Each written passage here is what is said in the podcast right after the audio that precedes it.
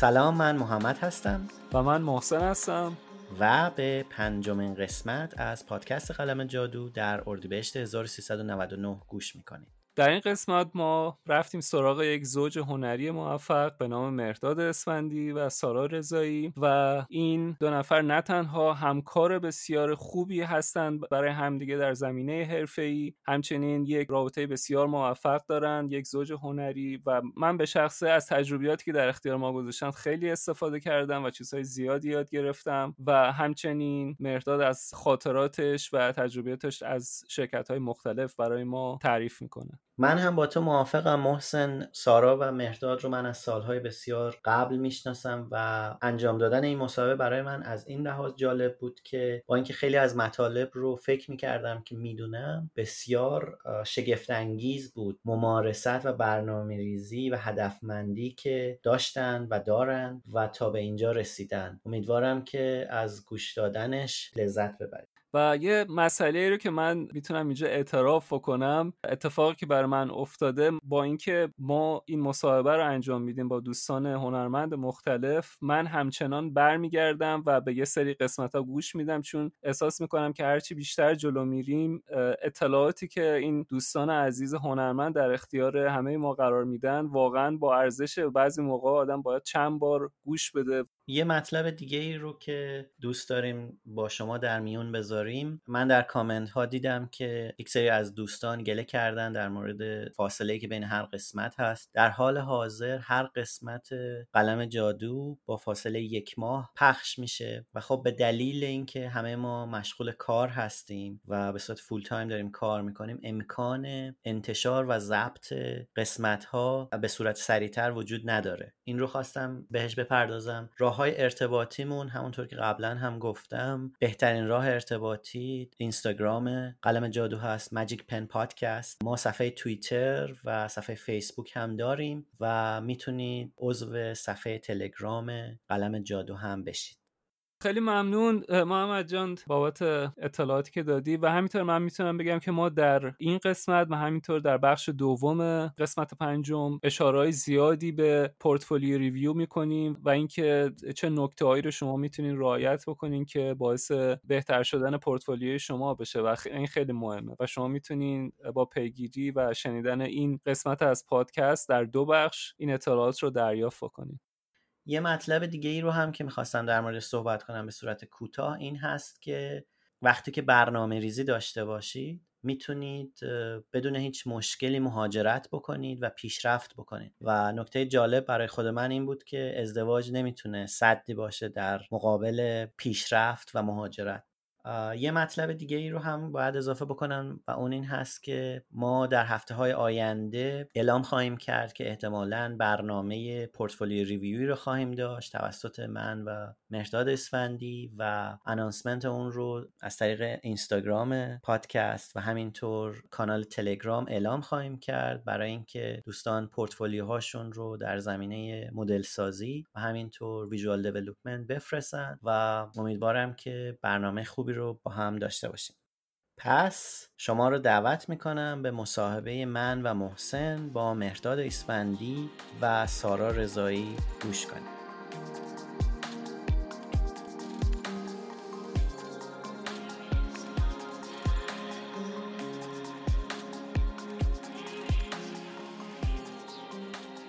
سلام بچه ها، سلام مهرداد، سلام محسن، سلام سارا. سلام محمد عزیز و محسن، خیلی ممنون. سلام بر محمد محسن عزیز. آقا مرسی از دعوتتون. خواهش میکنم. خب میخواین شروع بکنیم؟ میخواین خودتون رو معرفی کنید؟ یه مقدار در مورد خودتون بگید، مهرداد و سارای عزیز. خب من به خاطر اینکه خیلی وقت میشناسمتون یه مقدار سخت سوال پرسیدن از اینکه کی هستید، ولی خب برای شنوندگانمون معرفی کنید خودتون رو و بگید که از کجا اومد. آره حتما. من مهرداد ایسوندی هستم، متولد اهواز، بزرگ شده در کرج. من سارا رضایی هستم، متولد همدان، بزرگ شده کرج. خب از همینجا معلومه که یه مقدارش مشترکه. بسیار عالی. چقدر جالب. من متولد ماشهرم ولی یه مقدار به هم نزدیکیم، چون من آبادان بزرگ شدم، آوازم آشنا زیاد داریم. الان دیگه آره ما ماشه رو آبادان هم خیلی میشناسیم، فامیل هم زیاد داریم. خیلی خوب شد فامیلیا نزدیک شد و اینا. خب بچه‌ها آقا بعد از کرونا دعوتتون کنیم برادر. حتما خوشحال میشم.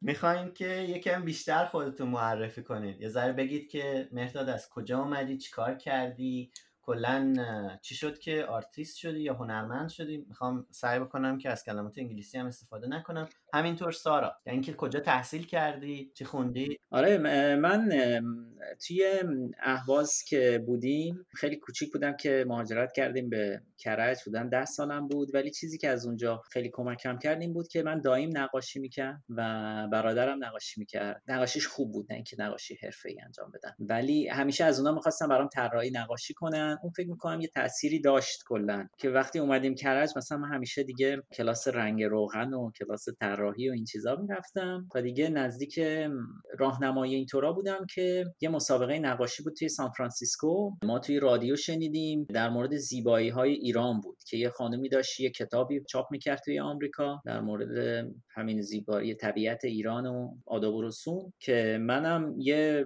نقاشی از ایران کشیدم و یه آبشاری بود و یه جنگلی بود، اونو کشیدم و فرستادم و خیلی من اون موقع تشویق شدم. این خانم از آمریکا اومد برام کلی چیز فرستاد، هدیه فرستاد. و ایرانی بودن؟ ایرانی بود آره. الان هم همون سمت سان فرانسیسکو ساکرامنتو زندگی میکنن. بعد این خیلی تاثیر داشت رو من که از اون موقع فهمیدم که خب من این کارو دوست دارم و من اینو میخوام ادامه بدم. تا اینکه رفتم هنرستان یکی از بهترین زمانهایی بود که من از لحاظ هنری چیز یاد گرفتم، یعنی خیلی درساش آن پوینت بود. مثلا عکاسی خوندیم، بعد کادر بندی و اینا من هنوز از همون زمان یادم، یعنی توی دیزنی هم که الان استفاده میکنم کدوم لنزو استفاده کنیم، چقدر عمق میدانو مثلا کم و زیاد کنیم، هنوز از همون زمان بلدم. من از همین احساس میکنم یکی از دوران خیلی مفید من اون زمان بوده. حالا کرج امکانات نبود ولی خب هنرستان خیلی امکانات داشت، یه چیز عجیبی بود. سارا شما چطور؟ من خب خیلی کوچیک بودیم که اومدیم کرج، من 6 سالم بود. بعد اومدیم کرج، پدرم اون موقع در کنار شغل اصلیش که توی آزمایشگاه بیمارستان کار میکرد یه مغازه‌ای گرفته بود، اشتغالزایی کرده بود برای مادرم و داییم و برادرم. بعد همیشه تو محل مدرسه میرفتم، میومدم توی مغازه، چون خیلی بیکار بودم دیگه هیچ کاری نداشتم میکنم، خیلی نقاشی میکشیدم از هر چیزی که تو مغازه میدیدیم. بعد از همون بچگی یادم یکی از مشتریا اومد، پرستار بود، گفتش که شغلش مثل که تعدیل نیرو شده بود، شغلش از دست داده بود و پول نسیه اجناسی که خریده بود و نداشت بده. من مادرم همونجا گفتش که زبان انگلیسی بلدی؟ اونم گفت آره بلدم، توی دانشگاه خوندم پاس کردم. میتونی به دخترم انگلیسی یاد بدی؟ دیگه از من دوم دبستان شروع کردم در کنار مدرسه رفتن، انگلیسیمو همیشه داشتم میخوندم، یعنی زبان در کنار مدرسه‌ام و استارتش از اون خانم بود و اون خانمم آموزشگاه زد بعدش. جالبه که اصلا کریرش کلا عوض شد. جالب. بعد تا حدوداً راهنمایی بود که با یه کلاس نقاشی طراحی آقای معطریان توی گوهردشت، یه موقع رفته بودیم سمت گوهردشت، همینجوری تابستون رفتم کلاساشو. بعد این آقا توی آمریکا تحصیل کرده بود، دوران بازنشستگیش اومده بود ایران و داشت آموزش نقاشی و رنگ روغن و طراحی دستی، ولی واقعاً کیفیتش خوب بود، یعنی این آقا واقعاً یه کیفیت متفاوتی آموزش میداد. و از همون موقع 12 13 سالگی بود که من کنار مدرسه نقاشی رو زبان رو تا اونجا که یادمه من ادامه دادم تا دیپلم. همیشه میرفتم کلاس. متاسفانه دبیرستان رفتم ریاضی، حالا به خاطر اون ذهنیتی که حتما اگه برید ریاضی رو تجربی موفق‌تر خواهید شد و اینا، ریاضی خوندم ولی خب تغییر رشته دادم به هنر و واسه دانشگاه طراحی صنعتی انتخاب کردم و قبول شدم و طراحی صنعتی رو پیش گرفتم. اینکه چطوری دانشگاه الزهرا. حالا اینجا نکته‌ای که وجود داره، میتونیم یه مقداری از دانشگاهاتون بگید و اینکه میتونید در مورد اینکه چه جوری با هم آشنا شدید هم حرف بزنید. آره حتما. اتفاقا منم بعد از هنرستان پیش دانشگاهی نخوندم و دانشگاه قبول شدم و رفتم دانشگاه تهران قبول شدم، یافت‌آباد. یه چیزی که فکر می‌کنم تو زندگی من خیلی اون موقع هم خیلی بهش فکر می‌کردم، الانم خیلی بهش فکر می‌کنم، این بود که مثلا من یه 7-8 سال اهواز بودم، بعد اومدیم کرج، یه 7-8 سال کرج بودم، بعد یعنی 7-8 سال بعدش روزا تهران بودم، شبا کرج. این هر کدوم این قصه خودش یه مهاجرت کوچیکه. وقتی آدم از یه شهر میره یه شهر دیگه، دوستاشو ول میکنه، حالا آدمای جدیدو میشناسه، انگاری که دنیا رو بزرگتر میبینه. بعد اون موقع یکی از آشناهامون بود از همون اهواز، داشت داستانی تعریف میکرد، میگفت که ما یه بقالی داشتیم تو محل، این همیشه اونجا زندگی کرده بود، بعد یه بار مسافرت نمیدونم بردیمش یه جایی، دوستمون بود، بعد این رفتیم یه بالای تپه، اونور تپه کوه‌ها رو دید، کوه‌های اون دورتر رو دید، بعد گفت آ خدا چقدر زمین داره. و من به این جریان همیشه فکر میکردم، میگفتم که خب آدم اگه نره جاهای جدیدتر رو ببینه یکم دنیاش کوچیک میمونه. این واسه من خیلی جالب بود، واسه همین همیشه میخواستم برم خارج ببینم که خارج چطوریه، اونجا کاری هنر رو چطوری انجام میدن. واسه همین همیشه زبان فرار میکردم، نمیخوندم هیچ وقت، ولی از یه زمانی گفتم که اینطوری نمیشه، حتما باید زبانو بخونم. شروع کردم زبان انگلیسی خوندن، بعد دیدم که سفارت فرانسه فرانسوی درس میدن، بعد رفتم فرانسوی خوندم، حدودن 1-2 سال فکر میکنم فرانسوی خوندم. بعد اون زمانی که رفتیم اقدام کنیم واسه فرانسه، رفتیم سفارت، بعد اون زمانی بود که احمدی نژاد با سارکوزی یه بحثی کرده بودن، بعد تمام سفارت رو بسته بودن، بعد ما رفتیم سفارت، گفت که هیچی، کنسل همه چیز، اگه میخواین میتونید بیاید اینجا ادامه بدید. هیچی، ما هم ناامید، ما کلا فکر میکنم توی اون موقع تو ایران، توی من و دوستای دور و برم بود، کلا ناامید بودیم، هر چیزی میشد ناامید میشد. خلاصه بیخیال شدم زبان فرانسوی و فهمیدم که ایتالیا همون اتفاق داره، سفارت ایتالیا دارن اون کار. بعد رفتم سفارت ایتالیایی خوندم، بعد اونم یه 6 ماهی خوندم و جریانات سیاسی و اینا یهو پیش اومد و سفارت‌ها رو بستن و یه مدت کوتاه اینطوری شد. چه سالی بود؟ 88 درست. همون اتفاق 88 مدتی سفارت‌ها رو بستن فکر می‌کنم. و هیچی، منم اون اتفاق افتاد، خب سفارت ها رو بس، ما هم دیگه نمیخونیم. کلا من فاز ناامیدی بودم دیگه. بعد تا اون موقع که با دیگه سارا آشنا شدم، بعد اون موقع دیگه کلا زندگیم شروع کرد تغییر کردن، اینکه مجبور بودم، یا سارا تشویقم میکرد که بیشتر امیدوار باشم و کاری که میخوام انجام بدم پیگیری کنم. اتفاقی که پیش اومد، حالا از دیدگاه من که چطور آشنا شدیم، من وقتی که دانشگاه قبول شدم دیگه رفتم تهران، یه ونک بود، حالا برای یه سری از کورسام ترم اول، البته اینو بگم که ما اصلا آشنا قبلی داشتیم، یعنی مامانامون همدیگه رو میشناختن دورا دور، من میدونستم که مهرداد توی آرت کار میکنه و اینا، یه سری رفرنس‌های مثلا عکاسی و اینا میخواستم که حالا یهو یادم افتاد که مهرداد خیلی عکاسی میکنه همونجور که مادرش میگفت، و دفعه بعد که مادرش رو دیدم گفتم میتونم مثلا ایمیلشون رو داشته باشم. وقتی که ایمیلش به من داد، یادمه رفتم همینطوری گوگل کردم که دیوینت آرتش اومد، بعد کارهای دیوینت آرتش رو دیدم، اصلا برام غیر ممکن بود که یه نفر بتونه این کارا رو، یعنی احساس میکردم که اینا انیمیشن یه سری آدم هست که اونور روی این کارا کار میکنن که من هیچ وقت نمیفهمم کیان و چیان، ولی وقتی اون کارا رو دیدم اصلا واقعا عجیب بود واسم، که کم کم شروع کردم ازش پرسیدم، گفتم این کارا رو چطوری درست میکنی و من رشتم طراحی صنعتی یه جورایی مرتبطه، گفت یه چیزی هست اسمش قلم نوریه. بعد که گفت من یه وکام کوچیک دارم، اتفاقا یه دونه جدید گرفتم، اگه میخوای میتونی امتحان بکنی، که در واقع اولین دیدار ما هوش این صورت گرفت که مهرداد به من 2009 یا 2010 بود اولین دیدارمون، که مهرداد یه سری به من CD عکاسی داد، یه سری کتاب و رفرنس داد، و اون وکامش اندازه کف دست بود، یعنی کوچیک‌تر شاید، نمیدونم چه مدل، آره فکر کنم یادم بیاد کدوما رو میگی. که اصلا من میترسیدم اونو ببرم، احساس می‌کردم یه شی خیلی گرون قیمت و عجیب غریب دستمه. یه ذره با اون کار کردم و بعد مهرداد همجوری بیشتر با هم مکالمه میکردیم، بیشتر با ایمیل. من میفرستادم براش سوالا رو اینا. مهرداد گفت من توی شرکتی کار میکنم اسمش پروازه، اگه دوست داشته باشی بیا ببین اصلا پروسه تولید انیمیشنه که من واقعا همیشه خودم رو خیلی خوش شانس میدونم که همون اوایل تحصیلیم توی دوران دانشجویی آشنا شدم با این بچه‌ها، چون اصلا باعث شد که من انقدر که از شرکت و بچه‌ای که اونجا کار میکنن یاد بگیرم، واقعا از دانشگاه کمتر. در واقع این داستان آشنایی ما بود و من بیشتر رفت آمدم به اون شرکت بیشتر شد تا اینکه یه روز رئیس شرکت گفت خانم رضایی شما که میایین و میرین میخواین یه کاری هم شما که همیشه اینجایین کلا میخواین استخدام بشین.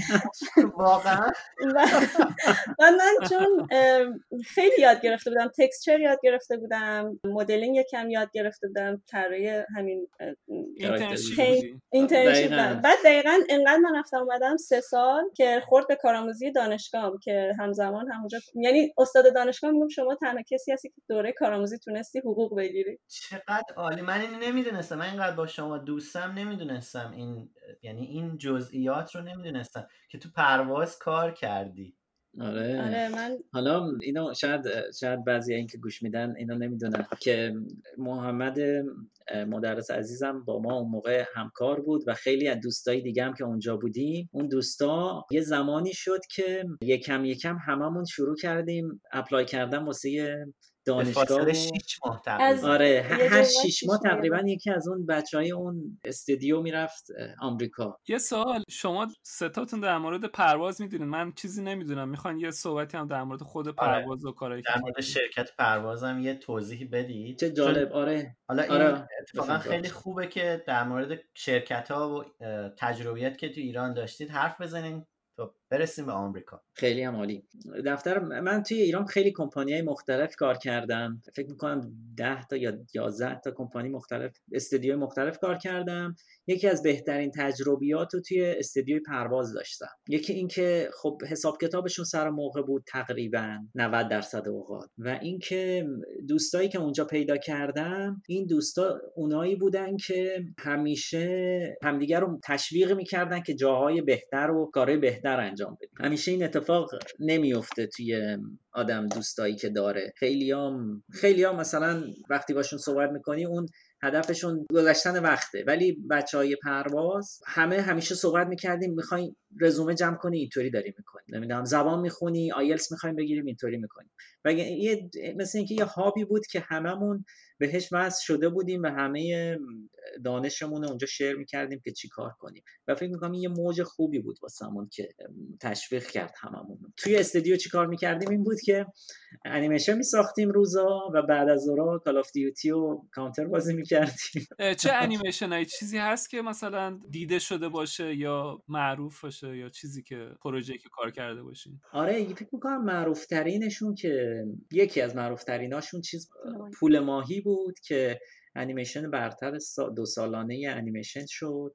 الان جایی هست بتونن ببینن؟ نمیدونم، شاید یه تصویرایی ازش پیدا بشه. ولی خب همین یکی مشکلات بود محسن جان، اینو می‌خواستم بگم. اتفاقا ما تو ایران خیلی انیمیشن و خیلی همه جا کار میکردیم، همه هم دارن کار میکنن. بعد سر سال میشد 2 سالانه انیمیشن میشد، یه سری فقط انیمیشن کوتاه میومد بیرون با یه سری پوستر از یه سری انیمیشن بلند که هیچ وقت کامل نمیشدن. یعنی نمیدونم چرا، حالا هزاران دلیل داره، ولی این چیزی بود که یکم فرسایشی شده بود واسه من تو ایران که آقا مثلا من 8 سال دارم انیمیشن کار میکنم، ولی یه چیزی نیست که مثلا همه دنیا دیده باشه، یه تیکه از این کار رو. یه چیزی بگی مثلا چرا تو یوتیوب همه ببینن، یه رفرنس بتونی بدی که من چیکار کردم واقعا. الان ما با چند انیمیتور همینطور با شما داریم صحبت میکنیم، با مریم صفاتی هم صحبت کردیم، با بقیه دوستان صحبت کردیم. انیمیشن همچنان اون جایگاهی که باید داشته باشه رو نداره توی ایران، ولی خیلی جالبه هنوز برپاست، هنوز اون آتیشش روشنه، با اینکه مثلا این مشکلات داره. حالا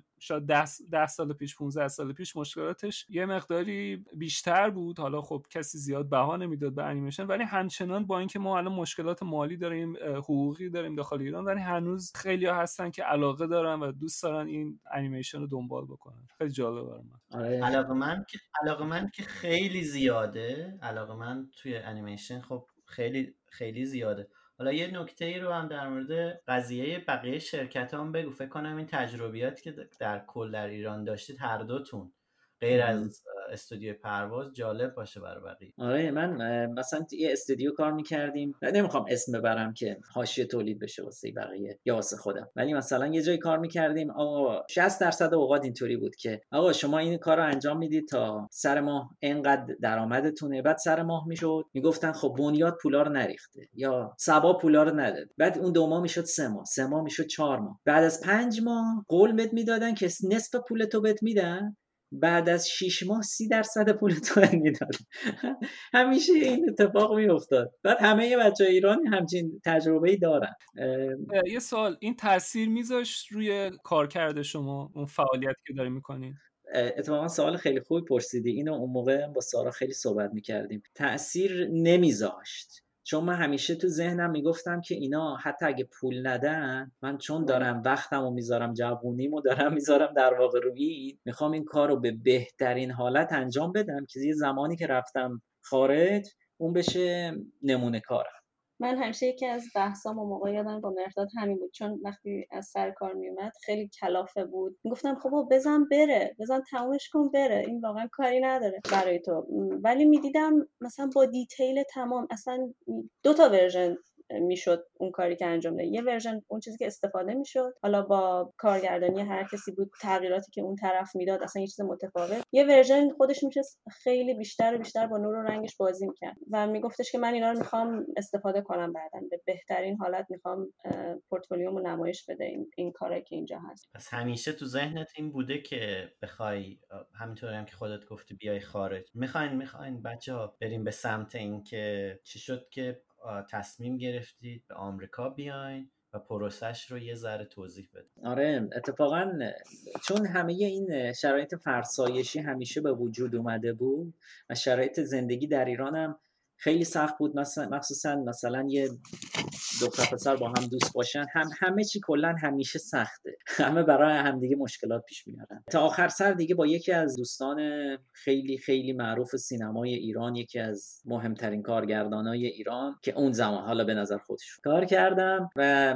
تجربه خیلی بدی از لحاظ مالی داشتیم که اون به کنار، که طبق معمول همیشه است. گزینه بعدی این بود که اینا مثلا فیلمنامه رو به من میدادن، میدیدم که اصلا این فیلمنامه تحقیق نشده رو. این فیلمنامه مثلا یه ایرادای اشتباهی داشت از لحاظ زمانی، مثلا طرف توی فیلمنامه میگفت که من، حالا دقیقاً مثالشو بزنم، میگفت من فلان موقع دکترا قبول شدم. بعد رفتم مثلا به کارگردان، آقای کارگردان که اصلا غیر قابل دسترس بود، انقدر که جز این سلبریتی‌های ایران و فلانه، اصلا نمیدونست که گفتم خب همه میتونن اینطوری کنکور قبول بشن. بعد یکم فکر کرد، گفت خب حذفش میکنیم. بعد من متوجه شدم اینا اصلا رو فیلمنامه تحقیقات درست حسابی هست، یعنی من که یه ما بود وارد پروژه شده بودم، فیلمنامه رو بهتر از اون کارگردان انگار که میدونستم. بعد دیگه گفتم که خب اینم دیگه یکی از جاهای خوب سینمای ایران بود، اینم اینطوری، خب پس من اینجا جام نیست انگار، من همچین آدمی نیستم که سختمه برام، یعنی اعصابم خورد میشه، خب اینو باید دیگه تصمیممو بگیرم. یه کاری که از چند سال قبلش خیلی تو ذهنم بود، خب ما همیشه تو ایران تو خانواده ها همیشه همه دارن اخبار گوش میدن، درسته؟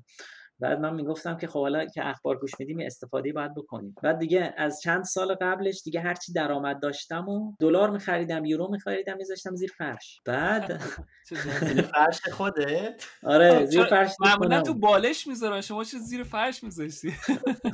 آره زیر فرش، زیر پایه تخت. واسه همین شانس آوردم که پس‌انداز داشتم. بعد دیگه دلار رفت بالا و این اتفاق داشت میافتاد، دیگه به من نخورد، یعنی من همه پس‌اندازمو کردم. بعد حالا خلاصه داستان این که آماده خارج رفتن شدیم و به سارا هم با خانمم صحبت کردیم، گفتیم که خب ما دانشگاه آکادمی آف آرت، دوستان دارن میرن، علی رفته، محمد رفته، شاهین رفته. اینا شما موقع ازدواج کرده بودید؟ هنوز ازدواج نکرده بودیم. بعد به سارا گفتم خب پس باید ما ازدواج کنیم بریم، به همین سرعت و همین جمله گفتم. آره. یه لحظه یه چیزی من میخوام بپرسم چون خیلی برام جالبه. اکثر افراد وقتی که توی رابطه قرار میگیرن، مخصوصا وقتی که تو ایران هستن، احساس میکنن که ازدواج ممکنه که سدی بشه برای رفتن. چی شد که تو برعکس اتفاقا به سارا گفتی که باید ازدواج کنیم و با هم بریم؟ خب من اون موقع منم فکر خارج رفتن از بچگی تو ذهنم بود، دایم خارج بود، دوست صمیمیم خارج بود. خب که زبانم میخوندم خیلی ارتباطم نزدیکتر بود با فرهنگ، یعنی احساس میکنم که یه جورایی میفهمیدن و واقعا دوست داشتم در بیارم از دنیای خارج از ایران. بعد توی دانشگاه یه بار یه دوره کلاس مقاله نویسی اجرا شد. من اون موقع 100,000 تومانم زیاد بود، رفتم کلاسش و مقاله که نوشتم قبول شد یکی از دانشگاه خوب اسپانیا و برام دعوتنامه فرستادن. خیلی حالا نمیگم بی برنامه، ولی همینجور خیلی روون پیش رفت و من اونجا احساس کردم که خب اوکی، من اگه واقعا بخوام برم میتونم الان برم ببینم و ببینم آدمش هستم یا نه. و با دو تا از دوستام رفتیم اون موقع و وقتی که برگشتم مثل دقیقاً یه زغال داغی بودم که اصلا نمیتونستم یعنی بمونم دیگه سر جام. با مهرداد مدام توی وبسایت‌ها داشتیم امتیاز کانادامون رو حساب می‌کردیم، داشتیم ریزنمرات ترجمه می‌کردیم. همش من در حال ترجمه کردن مدارک بودم که یه زمانی به درد من می‌خوره. واسه همین این یه دونه مورد ما از همون اول خیلی سرش نقطه مشترک داشتیم خوشبختانه و مدام در حال اطلاع دادن به هم دیگه بودیم تا اینکه من دیگه لیسانسمو گرفتم، پایان نامه‌مو دادم، میتونستم اقدام کنم واسه همون دانشگاهی که مقاله داده بودم. و مهردادم گفت خب منم میخوام برم دانشگاه آکادمی آف آرت. با هم نشستیم، همه چیزو درآوردیم و اون خیلی قشنگ یادمون تصویرش، ما داشتیم از فردوسی تا آزادی پیاده میومدیم راجع به این چیزا صحبت میکردیم، تمام آپشنامونو بریم اروپا یا اون و مهرداد گفت چطور ازدواج کنیم بریم، یعنی خیلی همینطوری خواستگاریو کرد. و من رفتم خونه و خب به پدر مادرم گفتم، برنامه رو قشنگ چیدم جلوش، گفتم هفته دیگه میان، یعنی اینجوری نبود که مشورت بخوام، برنامه این بود. گفتم پدر جان، حالا بابام اصلا خبر نداره، دورا دور میشناسم و مامانم بیشتر میشناسم، گفتم پدر جان شما به من اعتماد دارید تا حالا من هر برنامه‌ای ریختم درست از آب در اومده، ما برنامه‌مون اینه هفته دیگه میان. و ما تا دقیقه آخر داشتیم کلاس زبان میرفتیم، یعنی شبی که مهرداد اومد خواستگاری ما از هر دو کلاس زبان رفتیم خونه و اومدن. من فردا صبحش رفتم کارای حالا عقد و اینا همه رو ریختم، یعنی خیلی فقط چیزی که تمرکز داشتیم اصلا این نبود که عروسی بگیریم، نمیدونم مهمونی بگیریم، چی کار کنیم، چی بخریم چی نخریم، فقط این بود که سفارت چطوری آماده باشیم، چطوری ویزامون رو بگیریم، چه مدارکی ببریم که خیلی قوی ظاهر بشیم، آره چقدر پول داریم. عروسی اینا نگرفتیم، هر چی که پول داشتیم همه رو اون زمان دلار کردیم و زدیم به راه. حالا فکر کنم الان اینجا جاییه که میتونید در مورد آمریکا اومدن و خب یه فاصله‌ای بود بین اومدن تو و یعنی اومدن مهرداد و اومدن سارا. و من یادمه که اتفاقا با مهرداد صحبت میکردیم، خب یه فاصله‌ای بود دیگه. دقیقاً میخوای در مورد اینم صحبت کن؟ آره همینطور که دیگه چون خیلی از بچه‌ای که اومده بودن از طریق دانشگاه آکادمی آف آرت تقریبا حالا اونایی که ما میشناختیم 100% راهشون و اون در واقع مسیرشون پیش رفت، واسه همین من خیلی ریسک رو کم میدیدم که یه جایی از کار به مشکل بر بخوره. در واقع وقت سفارتمون افتاده بود بعد از عید. وقتی که رفتیم سفارت، با اینکه میگم همه جوره حاضر بودیم و خیلی خوب جواب دادیم، ریجکت شدیم، اصلا ویزا نگرفتیم و حالا ما بودیم و یک عالمه پولایی که پشت سرمون خراب کرده بودیم. مهرداد کلا کویت کرده بود کارشو، من دیگه اصلا دانشگاه هیچ جا اپلای نکرده بودم یا فوق لیسانس نگرفته بودم، خلاصه خیلی تو هوا بودیم. سریع بلافاصله بعدش دوباره اقدام کردیم، بار دوم مهرداد قبول شد، من قبول نشدم و قرار بر این شد که مهرداد بیاد به ترم تابستونش برسه و من دوباره اقدام کنم. بعد از 3 ماه من اقدام کردم، یعنی دوباره رفتم دبی، دوباره همون مراحل رو گذروندم و گفتم که خب برو تا 50 روز دیگه، حالا بک‌گراند چک و اینا بود دیگه، تا 70-80% به اوکیو دادم. بعد برگشتم 50 روز بعدش خبر رو خوندم که تمام سفارت‌های خاورمیانه به خاطر یه حمله‌ای که حالا یه جایی اتفاق افتاده بود تو یمن، کل سفارت‌های خاورمیانه تعطیل شده و من اون موقع احساس کردم این خبر به من ربط داره و پاسپورت من با ویزای آمریکا توی سفارت مونده بود و کسی نبود بیارتش و اصلا هیچ خبری، یعنی هیچ کسی نبود که خبر بگیره از اینکه پاسپورت من کجاست اینا. که خلاصه اونم باز یه سنگی بود که افتاده بود جلوی پای من و من دیگه یعنی واقعا داشتم فکر می‌کردم که نمیشه و نمیتونم برم و تا اینکه بالاخره 2 ساعت قبل از پرواز من یه غریبه‌ای که من اصلا نمیشناختم، از طرف یه آژانسی یه خانومی میدونستم که مانتوش آبیه فلان ساعت پروازشه و 12 میرسه فرودگاه امام خمینی و پاسپورت منو میتونه بیاره و من تقریبا 45 دقیقه یک ساعت قبل از پروازم رفتم فرودگاه و اون خانومو پیدا کردم، پاسپورتمو ازش گرفتم. یعنی واقعا میتونست هر اتفاقی بیفته، میتونست پاسپورت من نباشه، میتونست اون خانوم در بره با پاسپورت و خیلی واقعا شانس آوردم و مهاجرت کردم و رسیدم به مهرداد. آره من اون سه ماه تقریبا شد، اون سه ماه هم که من اومدم پیش همین دوستانی که توی شرکت پرواز بودن، پیش علی و شامین و اینا و اون سه ماه انقدر که اطلاعات و همه چیز توی آمریکا جدیده، اون سه ماه زیاد یادم نمیاد، یه سری خاطره محدود دارم ازش. یکی از خاطرهای روز اول دانشگاه رو دارم که اومدم دانشگاه، پرم ریخته بود، هیچکی نمیشناختم، اومدم دم در، بعد محمد مدرس از در اومد بیرون. من خودم یادم نیستیم، چه جالب. بعد با هم دیگه رفتیم سابوی، حالا برای دوستانی که تو ایران نیستن، سابوی یه برند ساندویچه توی آمریکا، خیلی ساندویچ فروشی زنجیره‌ایه. رفتیم سابوی ساندویچ خوردیم و برگشتیم دانشگاه. این روز اول دانشگاه من بود. برگشتیم دانشگاه، علی رو دیدیم. بعد کلا همه چی مثل این که توی آمریکا داشت راحت که دوست و آشنا داری، انگار که یه سوال داری چند نفر هستن ازشون بپرسی. من خوششانس بودم که دوستان زودتر از من رفته بودن و کار من واقعا آسان‌تر شده بود، انگار که تجربه اونا رو من داشتم استفاده می‌کردم و همیشه من سپاسگزارم از همه اون دوستان. ولی من حالا بیشتر دوست داشتم این پروسه مهاجرتمون از ایران به اینجا و سفارت رو بیشتر به خاطر این گفتم که واقعا خیلی فکر میکنن ما خیلی راحت، یعنی اگه بری دبی و قبول شی و بلیط بگیری بیای خیلی شانس داری، یعنی واقعا یکی از راحت ترین کاراست.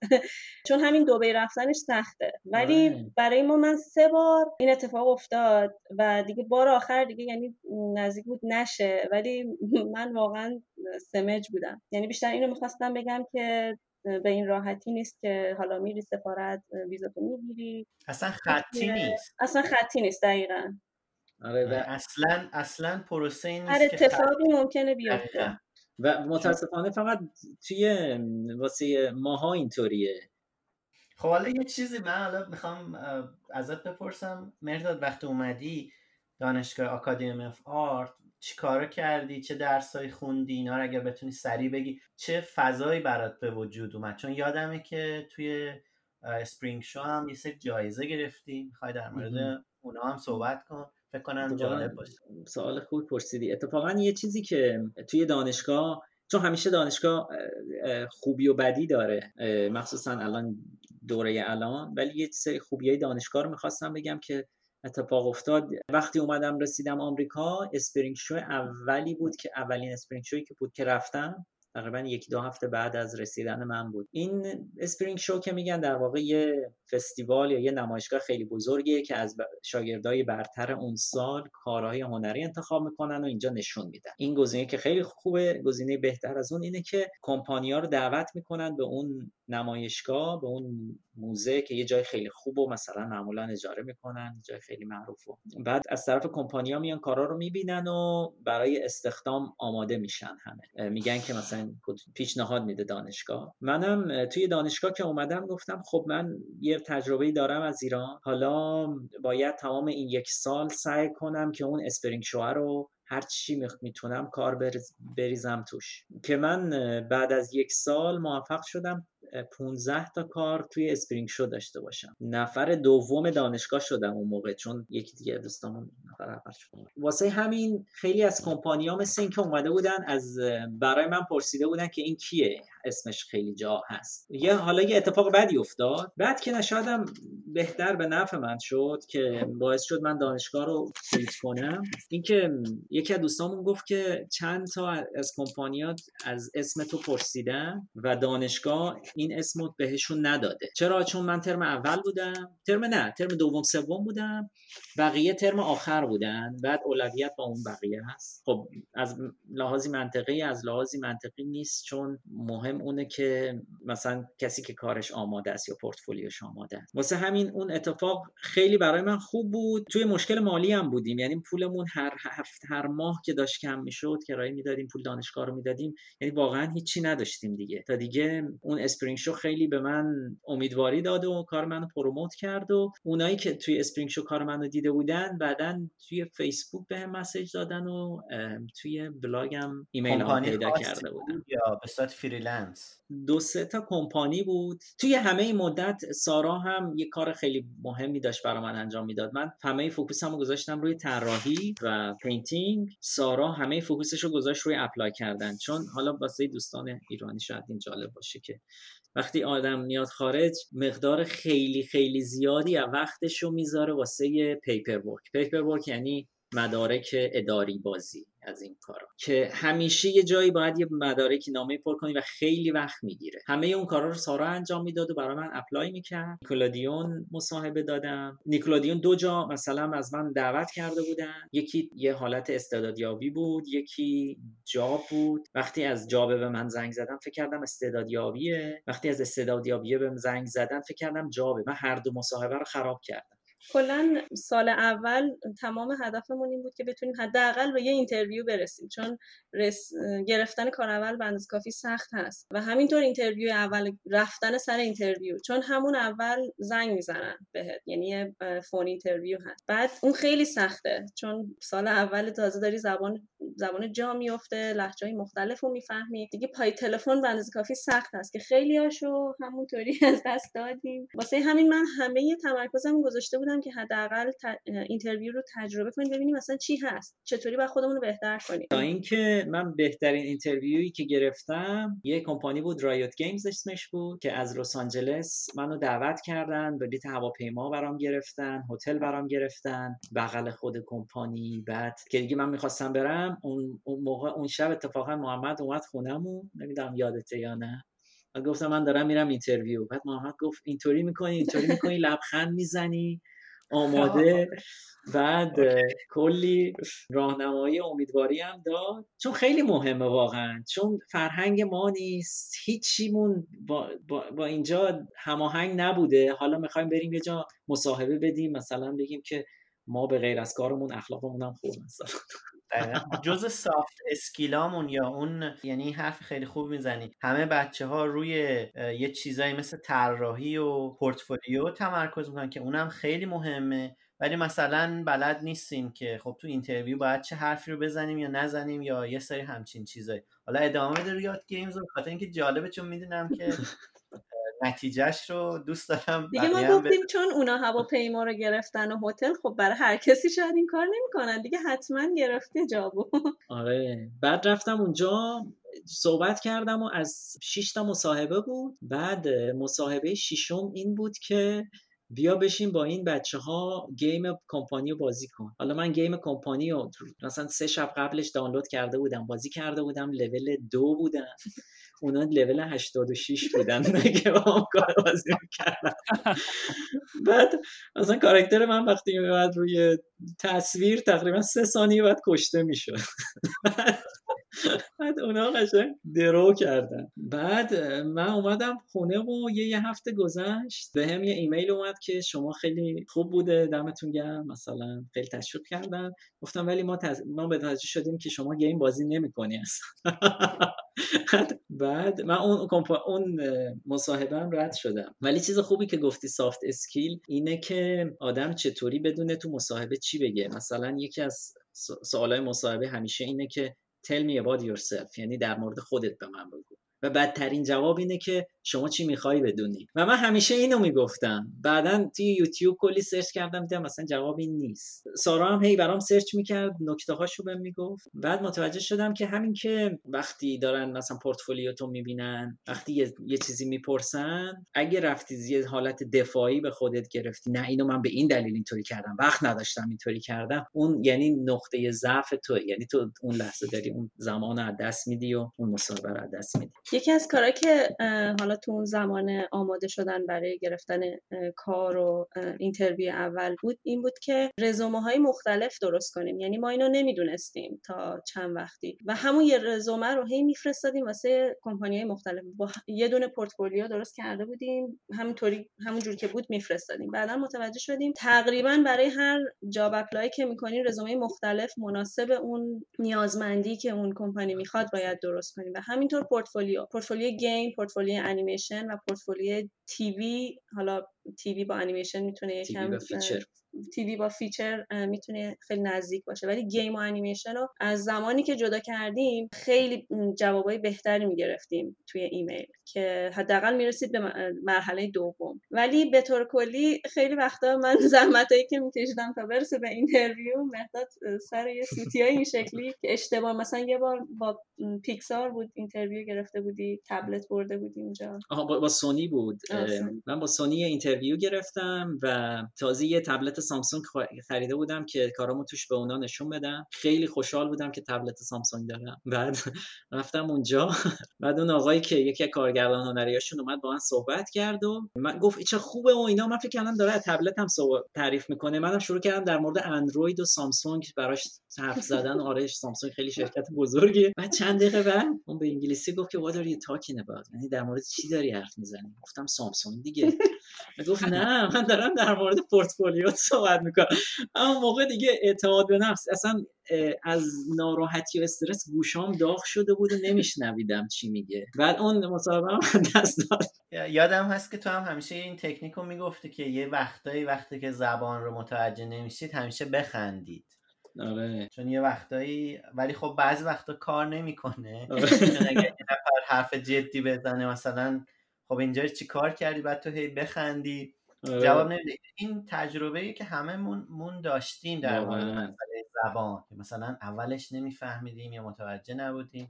خب این اتفاقاتی که افتاد، حالا من هی یادم میاد، هی برمیگردم. سارا میخوای در مورد یکی از درسایی که شما پاس کردید؟ آره خب مهرداد تقریبا بعد از یه سال که اکادمی آف آرت بود دید خبری نمیشه، هیچ جا اینترویو جواب بهش نمیدن و از آموزش آنلاین CGMA چند تا تعریف شنید و فهمیدیم که آرمان سرانو اونجا درس میده. خیلی ازش تعریف شنیده بود. مهرداد کلاس آرمان سرانو رو گرفت اون ترم. بعد تمام خیلی با هزینه خیلی کمتر از دانشگاه تونست یه کلاس خیلی با کیفیت بگیره که واقعا پورتفولیوش اصلا تغییر داد. بعد تو اون زمان که خب مهرداد داشت آنلاین کلاس آنلاینش رو میگذرون، خب یه نفر باید کورسای درسیشو میگذرون، واسه همین کلاسای دانشگاهشو آنلاین گرفت که من اونا رو میگذرونم. البته خب برای خودم هم خیلی خوب بود چون دوران خیلی استرسایی بود و من تقریبا احساس می‌کردم نمیتونم هر چی که یاد گرفتم تا الان رو باید بریزم دور از اول شروع کنم. واسه همین منم یه جورایی پا به پای مهرداد حتی ورکشاپ‌های دانشگاه هم می‌رفتم بعضی وقتا و استفاده می‌کردم. آره عالی. خب حالا این قسمتی که من فکر کنم من حالا دارم از ذهنم استفاده می‌کنم، اولین جابی که به صورت یعنی شغلی گرفت فکر کنم EA بود.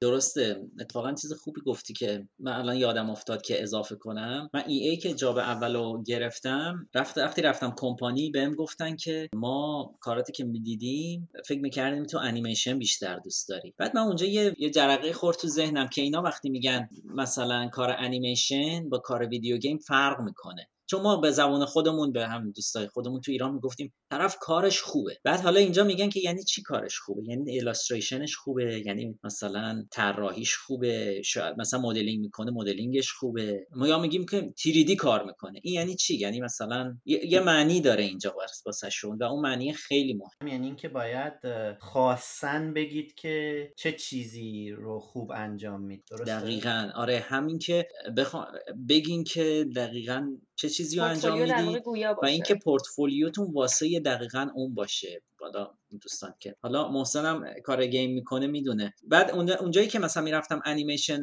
مصاحبه بدم میگفتم پورتفولیوت یکم شبیه ویدیو گیمه، تو حتما میخوای بری ویدیو گیم، ما نمیدونیم تو چی میخوای. بعد واسه همین پورتفولیو رو دیگه از اون به بعد 100% جدا کردم، یعنی گفتم این پورتفولیو گیم منه، این پورتفولیو انیمیشن من، که خیلی به نفعم. EA گیمز هم تجربه بسیار خوبی بود برام. اولین بار بود که رفتار حرفه‌ای کمپانی آمریکایی رو مثلا یاد میگرفتم که اینا چطوری، مثلا یه از چیز سادهش این که من اول صبح که میرفتم با همه دست میدادم، سلام علیک میکردم. بعد متوجه شدم آمریکایی وقتی میرن سر کارشون، میرن سر میزشون، زیاد نمیرن با کسی دست بدن. این خیلی الان فکر کنم بری با همکارت دست بدی. میرفتم توی آفیساشون باهاشون دست میدادم، بعدا میرفتم سر میزم. بعد اونا خیلی، بعد یه خانم ژاپنی بود فکر کنم، نه آمریکایی ژاپنی بود، بعد چند روز به من گفت ببین میای توی کمپانی برو بشین روی میزه، با هیچکی نمیخواد سلام علیکم، وقتی هم میخوای بری خونه فقط برو خونه، نمیخواد بری دوباره باشون خداحافظی کنی، بری خونه. از این چیزها رو خیلی یاد گرفتم. بعد پرفورمنس هم گفتم که خب من باید بهترین کارم رو انجام بدم، چون زبانم هنوز خیلی ضعیفه ولی میتونم بگم که کارم به اندازه کافی قوی هست. بعد خیلی اون زمان کار کردم و ماه اول بیشترین کسی بودم که اپرووال داره که دیزاینش بره توی ویدیو گیم. خیلی چه گیمی؟ یعنی گیم سیمز بود، سیم سیتی، که خیلی دوستانم بازی کردم. سیم سیتی 4 بود، 4، و خیلی موفق بود، که مثل اینکه خیلی هم درآمد داشت گیمش. بعد تا اینکه یه روز که اونجا بودم اتفاقا یه سروی داشتیم پر می‌کردیم که شما برنامه‌تون چیه که توی کمپانی وایسید، که من گفتم نه، من حتما می‌خوام اینجا وایسم، پیشرفت کنم تا سال‌های آینده اینجا. اینو که سابمیت کردم و فرستادم برای منیجرم، 1 ساعت بعد دیزنی بهم زنگ زد. منم جواب مثبت تقریبا دادم به دیزنی، چون خیلی اکسایتد بودم. پوزیشنش چی بود دیزنی اولین؟ دقیقاً چیز سختش همین بود که من توی EA یه جاب فول تایم داشتم و یه جاب به قولی میگن استاف، یعنی اینکه استخدام رسمی. اون بودم و حالا دیزنی یه اپرنتیسشیپ و تالنت دیولپمنت که یه چیزی مثل کارآموزی به قصد استخدام، اینطوری به فارسی میشه، اونطوری به من پیشنهاد داده بود که درآمدش هم نصف درآمد EA بود. حالا ما دوباره من و سارا می‌خواستیم تصمیم بگیریم که یه مهاجرت کوچیک دیگه کنیم، چون تو لس آنجلس دیزنی، آره، یعنی بی ایریا رو، شمال کالیفرنیا رو ترک کنیم بریم جنوب کالیفرنیا و ریسک کنیم این جریان. آره، اون یکی از سخت‌ترین تصمیم‌ها بود، چون در عین اینکه یکی از رویاهای مهرداد بود ولی شرایطی که ما بودیم شرایط سختی بود. خودت هم احتمالاً بودی تو دوران که یهو مبلغ زیادی از حساب کم میشه تا میرسه به یه مبلغ خیلی کمی، بعد حالا داره همینطور اضافه میشه و یه حس خوبی داری میگیری که مخصوصا که خب زندگیمون داشت جا میافتاد، خونمون رو بردیم یه جای دیگه نزدیک EA و تازه داشتیم جا میافتادیم که دیزنی زنگ زد و گفتش که باید بیاین لس آنجلس. قرارداد چقدر بود؟ یعنی اون کارآموزی ابتداییش چقدر بود؟ میزان، یعنی زمان اولیش 3 ماه؟ 1-3 ماه اول بود که بعد ایوالوییت میشدی، چی میشه؟ ارزشیابی میکردن.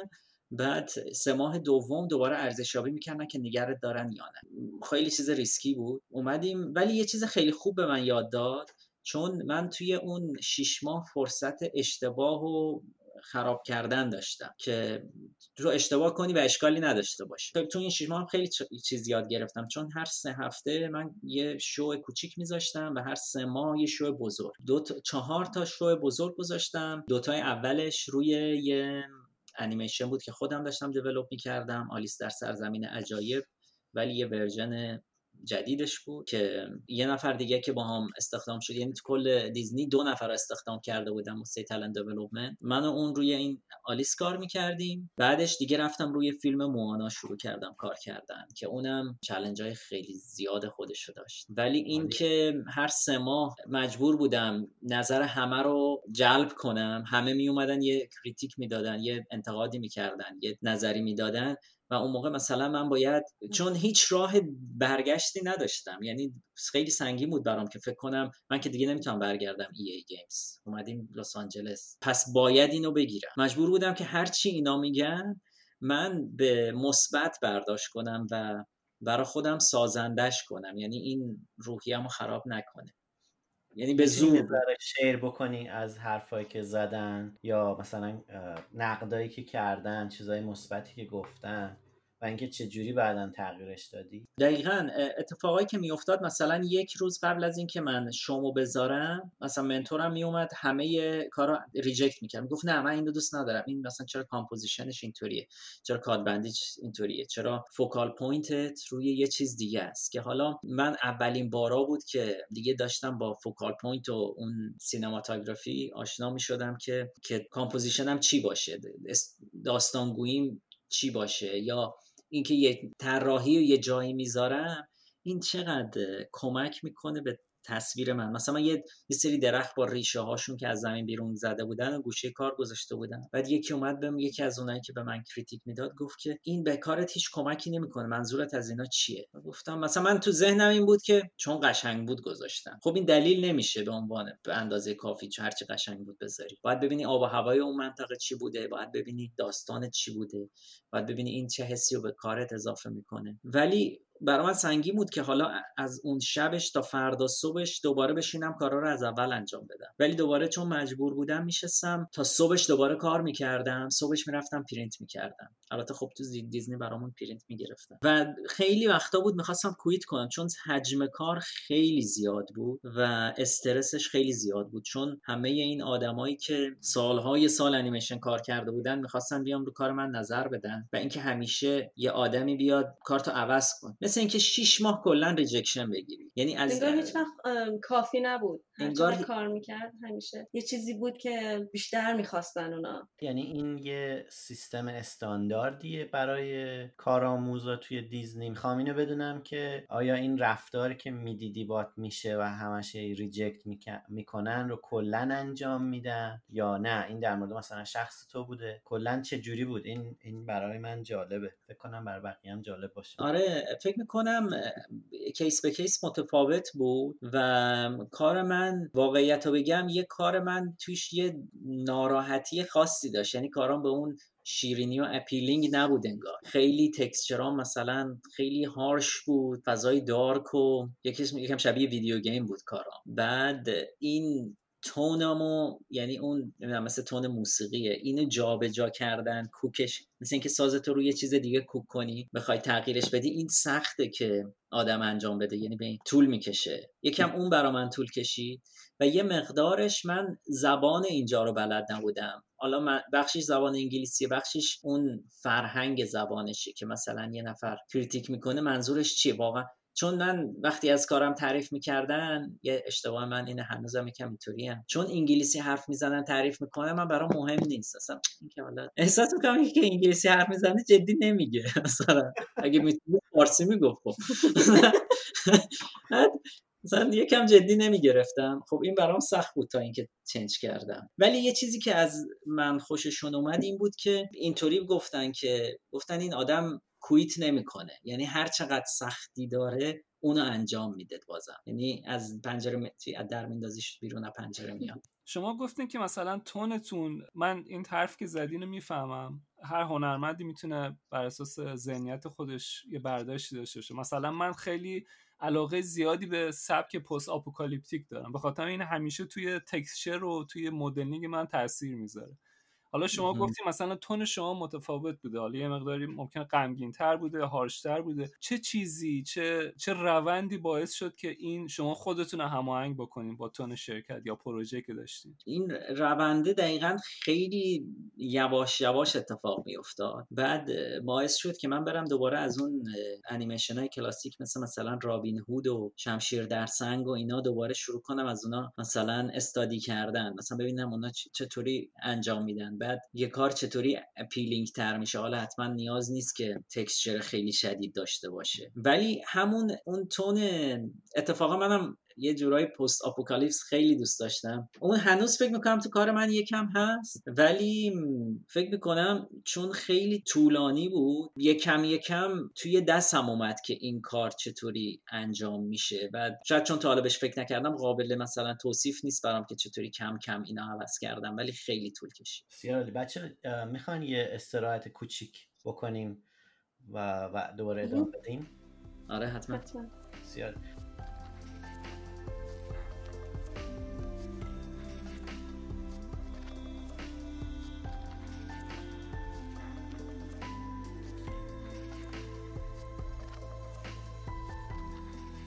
رسیدیم به اینجا که مهرداد وارد سیستم کارآموزی یا اون قسمت تالنت پروگرام دیزنی شد. حالا میخوایم ببینیم که سارا توی این مدت چه کاری رو شروع کرده و توی توسعه خودش، توسعه شخصیش، در کنار اینکه خب خیلی خیلی به مهرداد کمک کرده، چی کار میکرده؟ درسته. یکی از سختی‌های این چند سال همون مهاجرت از سان فرانسیسکو به لس آنجلس بود، برای من مخصوصا، چون من یه کامیونیتی درست کرده بودم توی بی‌اریا و واقعا شما و دوستان مثل خانواده‌ام شده بودین و وقتی اومدم لس آنجلس اصلا ساختار شهر فرق می‌کنه، خودت هم بودی یه مدت، خیلی از هم همه چی از هم خیلی فاصله داره و من واقعا اونجا احساس می‌کردم که از اول باید شروع کنم. یعنی یه دور شروع کردم توی سان فرانسیسکو و دوباره باید شروع کنم خودم رو تو این شهر، تو این کامیونیتی پیدا بکنم، مخصوصا که حالا روزی که ما اونجایی که گرفته بودیم صبحش که بلند شدم دیدم که اومدم به مهرداد گفتم مهرداد می‌دونستی کارتون نتورک روبرومونه؟ بعد رفتیم بیرون، یه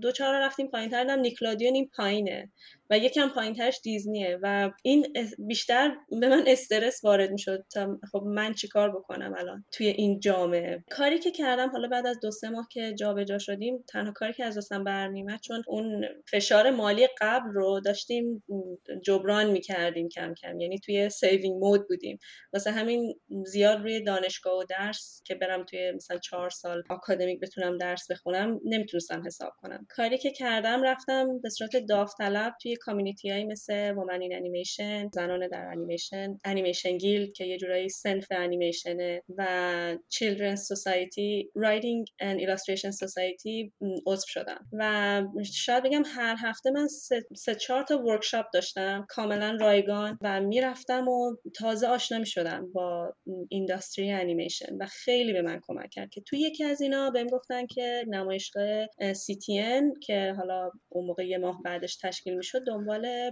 داوطلب میگردن که برای برگزاری این مراسم کمکشون کنن، که من رفتم اونجا داوطلبانه کار کردم و چقدر چیز یاد گرفتم. همزمان باهاش مهرداد کار فریلنس میگرفت و من روی اونا کار میکردم تا یه جایی پیش میبردم. حالا اینا رو میگم کار یعنی کار گرفتن فقط این نیست که خب اوکی اینو ما میخوایم و مهرداد شروع کنه یا حالا هر کسی که آرتیسته شروع کنه به کار کردن. یه سری مراحل هست پشتش، مثل چونه زدن، مثل کانترکت و قراردادها، ساعت ها و تایم کارت ها و کارهای فرمای تکس و بعدش تازه میرسه به مرحله ریسرچ که حالا فیلمنامه رو باید بخونی، اون تیکه که قرار ایلاستریشن بشه بخونی و رفرنس جمع کنی. خلاصه من همه اینا رو آماده میکردم تا برسه، حتی اسکچ هم میزدم تا برسه به قسمت اجرا و گفتم مهرداد فقط اینا رو اجرا کن تا برسیم به اون ددلاینی که حالا اون مشتری میخواد. در کنارشون کارا رو میکردم و همزمان داشتم یادم میگرفتم تا اینکه تا تقریبا 2 سال بعدش خود همون نمایشگاه سی تی ان دنبال دستی خود، یعنی تینا پرایس که مؤسس اون نمایشگاه هست، دنبال دستیار میگشت و خب من چون مدت‌های طولانی اونجا داوطلبانه میرفتم و میومدم کار میکردم، منو میشناختن و بهم پیشنهاد کار دادن. بعد اون موقع که اونجا شروع کردم کار کردن، یکی از وظایفم این بود که مثلا نمایشگاه سیدمید رو هماهنگی کنم، بیاد کاراشو بذاره و این بیشتر از این که برای من در واقع استرسش به خاطر این بود که باورم نمیشد. همش هر روز که میرفتم میگفتم خب فردا سیدمید قراره بیاد اونجا و من قراره اسکیجوالشو بهش بگم کی بیاد کی صحبت بکنه و همینطور آرتیستای خیلی به نام دیگه. این یکی از کارهای من یعنی وظایف من بود. یکی دیگه از وظایفم این بود که خب در طول سال یه سری هماهنگی بعد انجام میشد تا نوامبر که میشه نمایشگاه برگزار بشه و از وظایف من در طول سال این بود که با آرتیستایی که اپلای میکنن که اونجا میز بگیرن هماهنگیای لازم و واسه پورتفولیو انجام بدم و اون موقع فهمیدم که چقدر اون موقع پورتفولیویی که میدیدم از بقیه چقدر الان کمکم میکنه که توی انتخاب آرتیستا واسه اومدن به نمایشگاه خیلی دقت کنم. واسه همین من پورتفولیوی زیادی دیدم سر همون هماهنگی‌ها. در واقع دو مدل بود کارم، یه سری با آرتیستایی که میان اونجا لکچر میدن صحبت کنم و برنامه‌شون رو هماهنگ کنم، یه سری با دانشجوها و چجوری هماهنگ کنم که این آرتیستا که حالا تو این انداستری دارن کار میکنن جلسه پورتفولیو ریویو بذارن با این دانشجویی که اونجا حالا یا میز دارن یا شرکت کننده. واسه همین دید من به پورتفولیو خیلی قوی شد و خیلی خوب میتونم الان پورتفولیو ریویو کنم.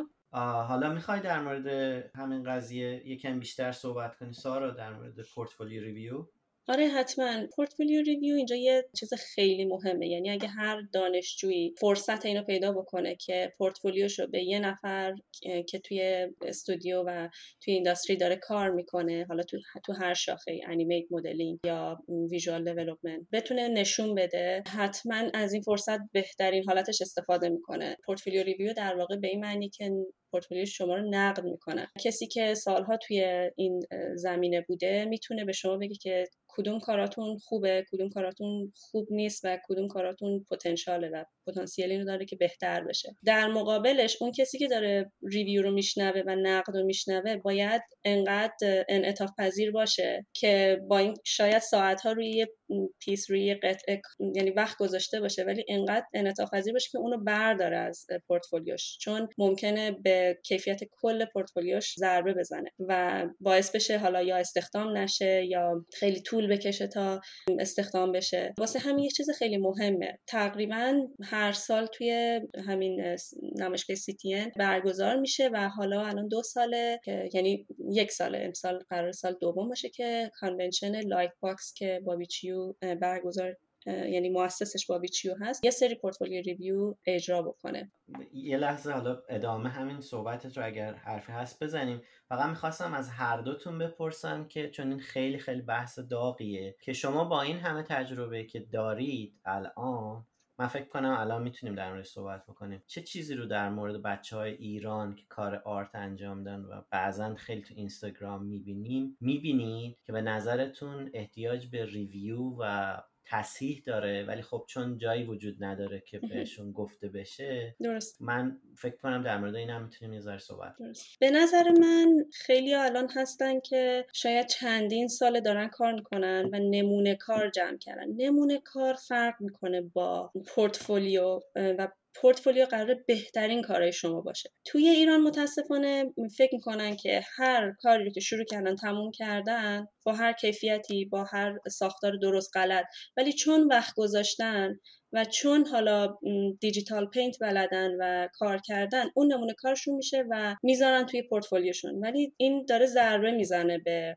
در واقع قضاوت چطوری بگم به سطح کاریش داره ضربه میزنه. همونطور که گفتم باید بهترین کار. حالا بهترین کار صرفاً به این معنی نیست که خیلی وقت گذاشته باشی و خوشگل باشه و قشنگ باشه. بهترین کار خب ساختار درسته، فاندیشن، حالا هم ساختار میشه فکر کنم بیسیک درسته و یه سری تاپیکای دیگه. یه بار یه نفر حالا تو اینستاگرامم یه سوال خیلی خوبی از من پرسید، گفت پس چرا این همه کار خوب می‌بینیم تو همون لس آنجلس، چرا اینا توی کمپانی‌های بزرگ کار نمی‌کنن با اینکه کاراشون خیلی خوبه؟ دقیقاً مشکل همینجاست. یه سری در واقع کمپانی‌ها دنبال یه سری نکات خیلی ظریفن، همونطور که مهرداد گفت چیزایی مثل ولیو، مثل فوکال پوینت، حالا اینا جدای از بیسیک درسته مثل پرسپکتیو، فیگور و آناتومی، با فرض اینکه حالا اینا رو خوب اجرا کرده، ولی مرحله بعد میره یه سری نکات خیلی ظریف‌تر، خیلی جزئی‌تر که واقعا باید خیلی خیلی با مهارت بهش اشاره بکنن، مثل داستانگویی، مثل انسجام توی تعداد کارا، مثل اینکه کاراکتر رو کجای داستان کجای کادر بزنن که داستانگویی بیشتری داشته باشه. به نظر من اینا همین نکات رعایت نکات اینجوری خیلی باعث تفاوت یه پورتفولیوی خوب با یه معمولی میشه.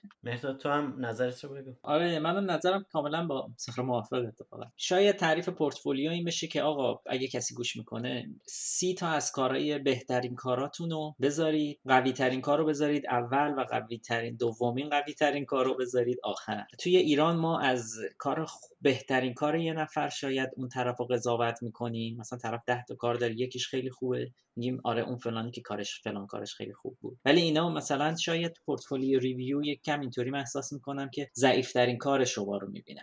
وقتی یه کار ضعیف میذاری تو پورتفولیوتون کل امتیاز پورتفولیوتون اندازه اون ضعیف میشه. واسه همین باید اینا دقت کنن که ببینن کدوم کار از همه ضعیف تره. این واسه همه کارا همینه، واسه مدلینگ، واسه ویزده، واسه کاراکتر، واسه هر چیز. یه چیز جالبی که سارا خانم اشاره کردن، چون آخه یه سری چیزا هست که مختص برفرض ایلوستریشنه یا مختص انیمیشنه یا کاراکتره. مثلا من که انوایرمنتم شاید یه سری از این چیزا نگنجه تو اون چیزایی که لازمه برای یه پورتفولیو، ولی یه چیزی که به نظر من جهانیه و تو همه چی استفاده میشه داستانگوییه، چون اون داستانگوییه که دیکته میکنه چه نوری، چه رنگی، چه کمپوزیشنی یا فوکال پوینتی شما باید استفاده بکنید. به نظر من خیلی چیز مهمیه. دقیقاً چیز خوبی گفتی. این همیشه توی همه چی استفاده میشه و شما میتونید هر چیزی رو غلط داشته باشید ولی داستان فیلمتون اونو گفته باشه، یا داستان فیلمتون یه چیزی گفته باشه که شما خیلی چیزای غلط داشته باشین تو کارتون، واسه همین اون دیکته میکنه واسه کار اینترتین. نظرتون در مورد فن آرت چیه؟ چون من خیلی میبینم بچهای ایران مثلا یه صحنه از یه فیلمی رو شروع میکنن پینت کردن، یا مثلا یه کاراکتری رو کار میکنن، که میخوام نظر شما رو بدونم. من خیلی نظر در صریحی در مورد این مسائل دارم، ولی خب الان قرار نیست من حرف بزنم. من اتفاقا حالا که من میخوام نظرتون هم بدونم اتفاقا، چون خیلی صحبت خوبیه که آدم دیدگاه مختلف رو ببینه. من احساس میکنم که اگر شما برای یه کاری، یعنی به عنوان حالا آرتیست، به عنوان دیزاینر شناخته میخواین بشی، خیلی خیلی مهم هست که کارهای اوریجینال بیشتر انجام بدی.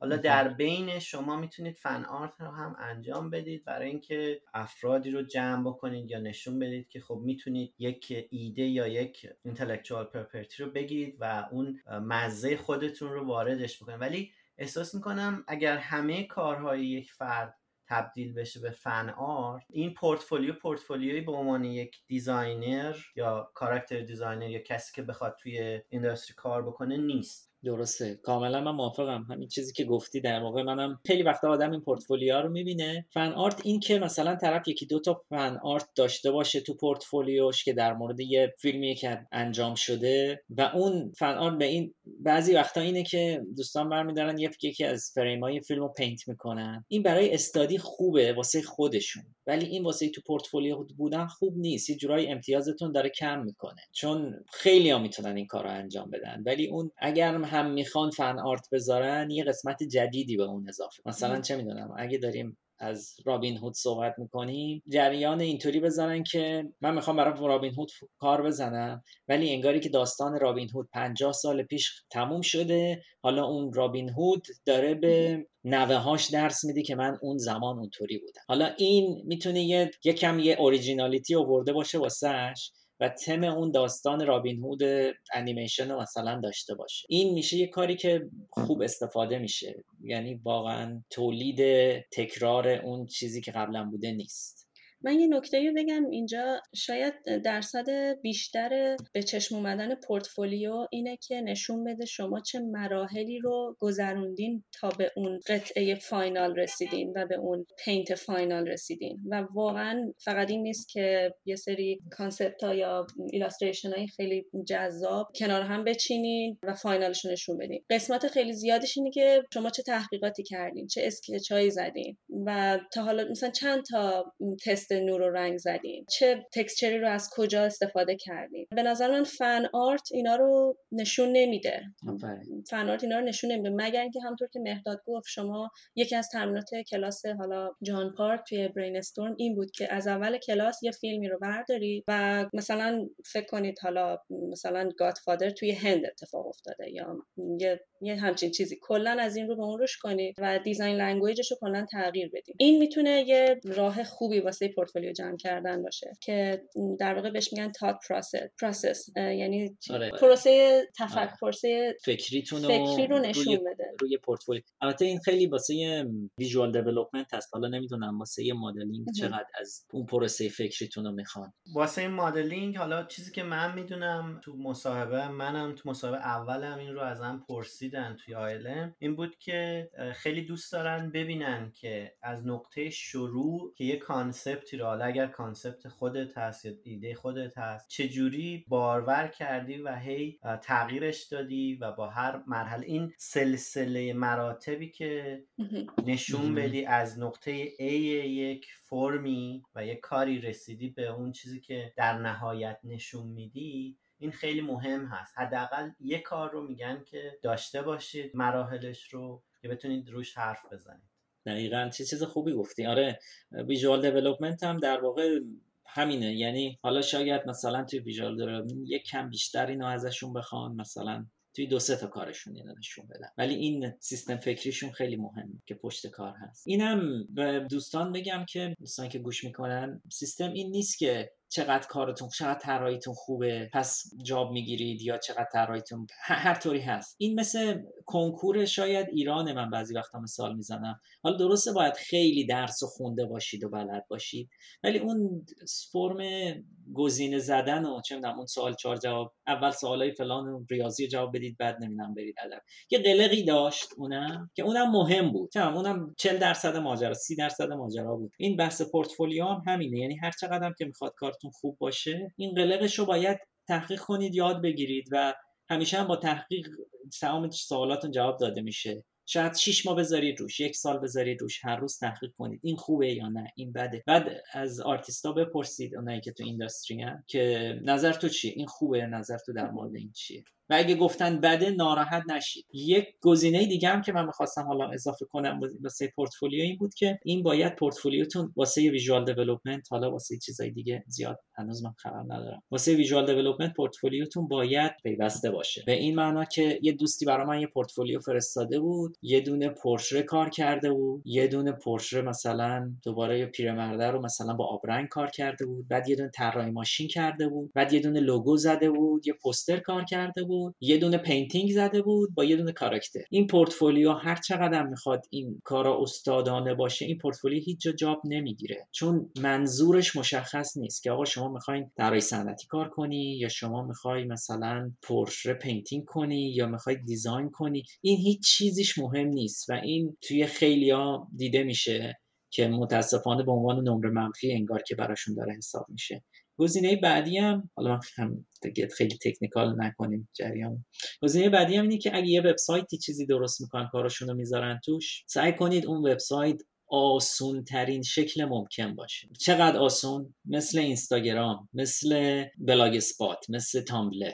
یعنی شما فقط اسکرول میکنی میره پایین، یا 2 تا گزینه 3 تا گزینه داره. خیلی وقتا آرتیستایی رو میبینیم که وبسایتشون کامل فیلم‌ها رو جدا کردن، ایلاستریشن‌ها رو جدا کردن، اونا جابو گرفتن، اونا کارو گرفتن، وارد اینداستریان، اونا پورتفولیوشون اون نیست، پورتفولیوشون اسمشونه. ولی اونایی که تازه دارن شروع میکنن، سعی کنید به ساده ترین شکل ممکن پورتفولیوتون رو به همه نشون بدید. یکی از دوستان پیکسار میگفت که مثلا ما 2000 تا پورتفولیو میگیریم و توی یه هفته آینده می‌خوایم یکی استخدام کنید. این 2000 تا شاید 1000 تای اول فقط پیج اولشون رو، یعنی وقت نمی‌کنیم که اینا رو ببینیم. واقعا باید همون پیج اول همه داستان. وقتی هم یکی مثلا چه می‌دونم ایلاستریشن، طراحی کاراکتر، خطی، مثلا اینو جدا، هیچ وقت هیچکی نمیره اینا رو کلیک کنه ببینه، مگر اینکه همشون توی پیج ساده ترین شکل ممکن واسه دیدن باشه. حالی میخوای برگردی به بعد از قضیه تالنت پروگرام دیزنی و یک کمی توضیح بدی که چی شد در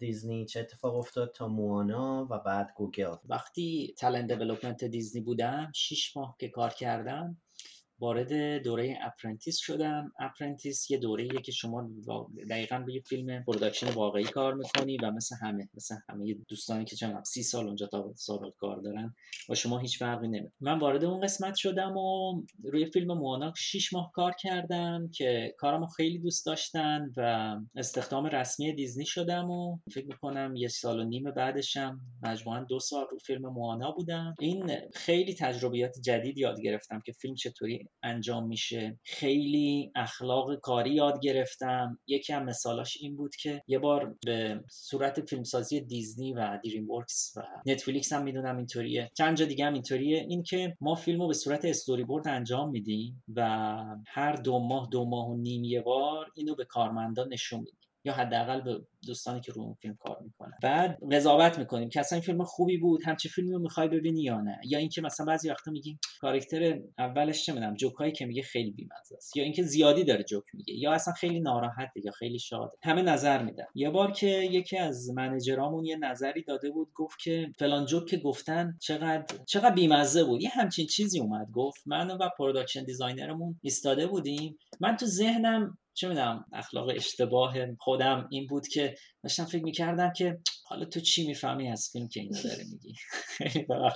بعد هیچی دلی نگفتم، همین تو ذهنم داشتم همچی چیزی با خودم ریویو میکردم که یکی از رئیسامون گفت که وقتی اون رفت گفت که اتفاقا چیز خوبی گفت، این چه چیز عجیبی گفت. گفتم چطور؟ گفت که ما آرتیستیم، زبون همدیگر رو میفهمیم، بعضی وقتا یه چیزی میذاریم رو فیلم که فقط خودمون میفهمیم، بیننده عادی نمیفهمه، ولی واقعیت اینه که ما فیلمو داریم برای همه میسازیم. بعد اون جریان اصلا ذهنیت من تغییر داد، دیدم که نظر همه واقعا مهمه، چون اون بیزینس برای اینکه کار کنه. بعد خیلی به این فکر کردم، به این نتیجه رسیدم که یک کم اخلاق من شخصا تو ایران اینطوری بود که انگاری که هنر رو مثل فاین آرت میدیدم. فاین آرت اینطوریه که هرچی خودم خواستم، نظر من مهمه و اون واقعیت منه که دارم میذارم روی کار.